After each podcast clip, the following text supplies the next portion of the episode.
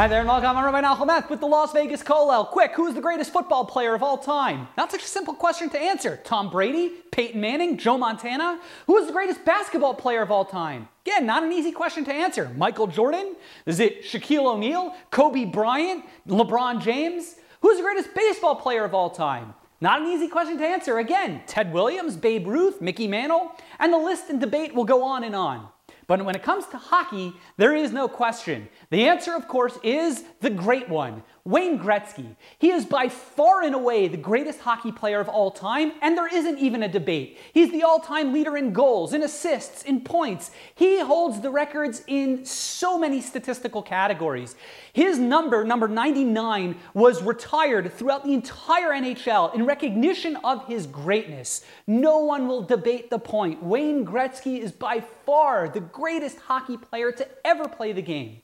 When he came into the league, he immediately began with a bang. He won the MVP right away. He was winning awards right away, leading in all sorts of statistical categories each and every year. But of course, statistics are great, awards are wonderful, but Wayne Gretzky wanted to win a Stanley Cup championship. And in 1983, he finally reached with his team, the Edmonton Oilers, they reached the Stanley Cup finals and played the New York Islanders only to get swept. They lost in four games to the great New York Islanders. And of course, after that fourth game, Wayne Gretzky was devastated. He was broken. He tried so hard that year to win it all, but their goal came short. They missed. They got swept by the Islanders.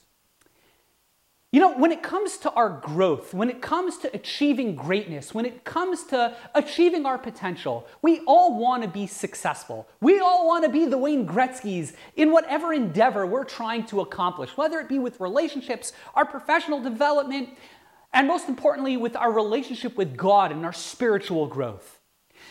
Rabbi Moshe Chaim Luzzatto, in his classic work, Mesilas Yesharim, talks about spiritual growth, and he talks about the work that goes into becoming a more spiritual person, into becoming a great person. And he tells us so fundamentally, kiteva ha'adam kaved me'od.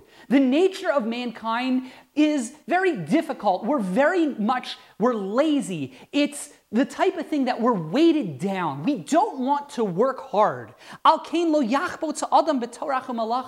By nature, we don't want to work. We don't want to toil. By nature, the human condition is such, we don't want to put in the effort necessary to achieve greatness. But when it comes to spiritual growth, if we want to be successful in terms of our relationship with God, we're going to have to fight our natural inclination. We're going to have to become strong. We're going to have to become motivated.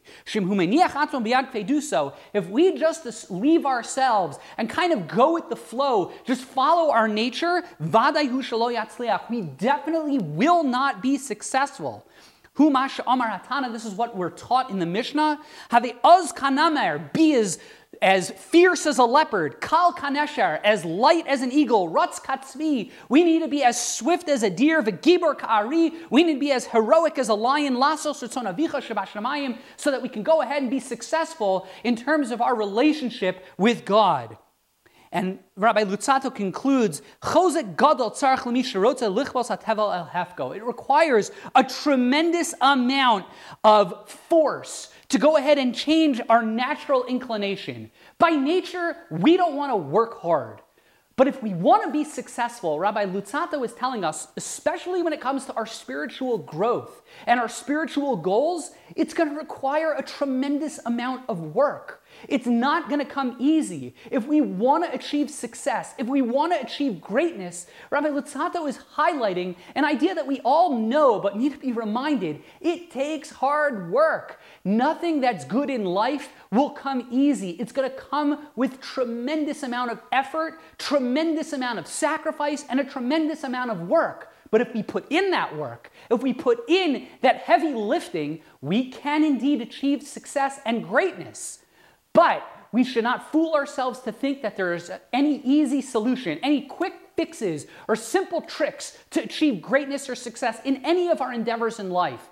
Sure, every now and again, someone might be born into wealth, born into luxury, but in almost all of our pursuits, professional success, relationships, and as certainly as what Rabbi Luzzatto was talking about, most importantly, our relationship with God, our spiritual growth and development, we need to remind ourselves if we want to achieve greatness, if we want to be great and successful, it's going to require a tremendous amount of work. It's going to be hard, it's going to be difficult, but it'll be worth it because we will and can achieve our successful goals and ambitions in life. But we have to put in the work.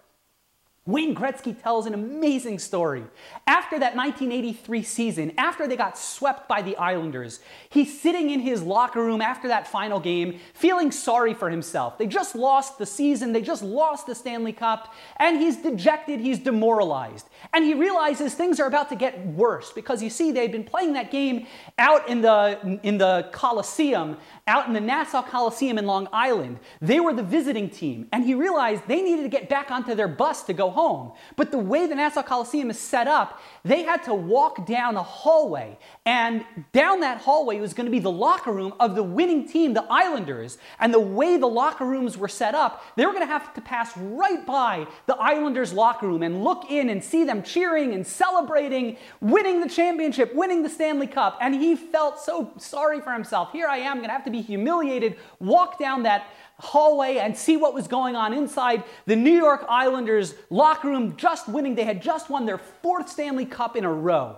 And he tells the story as how he was walking down that hall, he peeked in to the locker room to see what was going on. How are the Islanders reacting to have just won the championship, just won the Stanley Cup finals?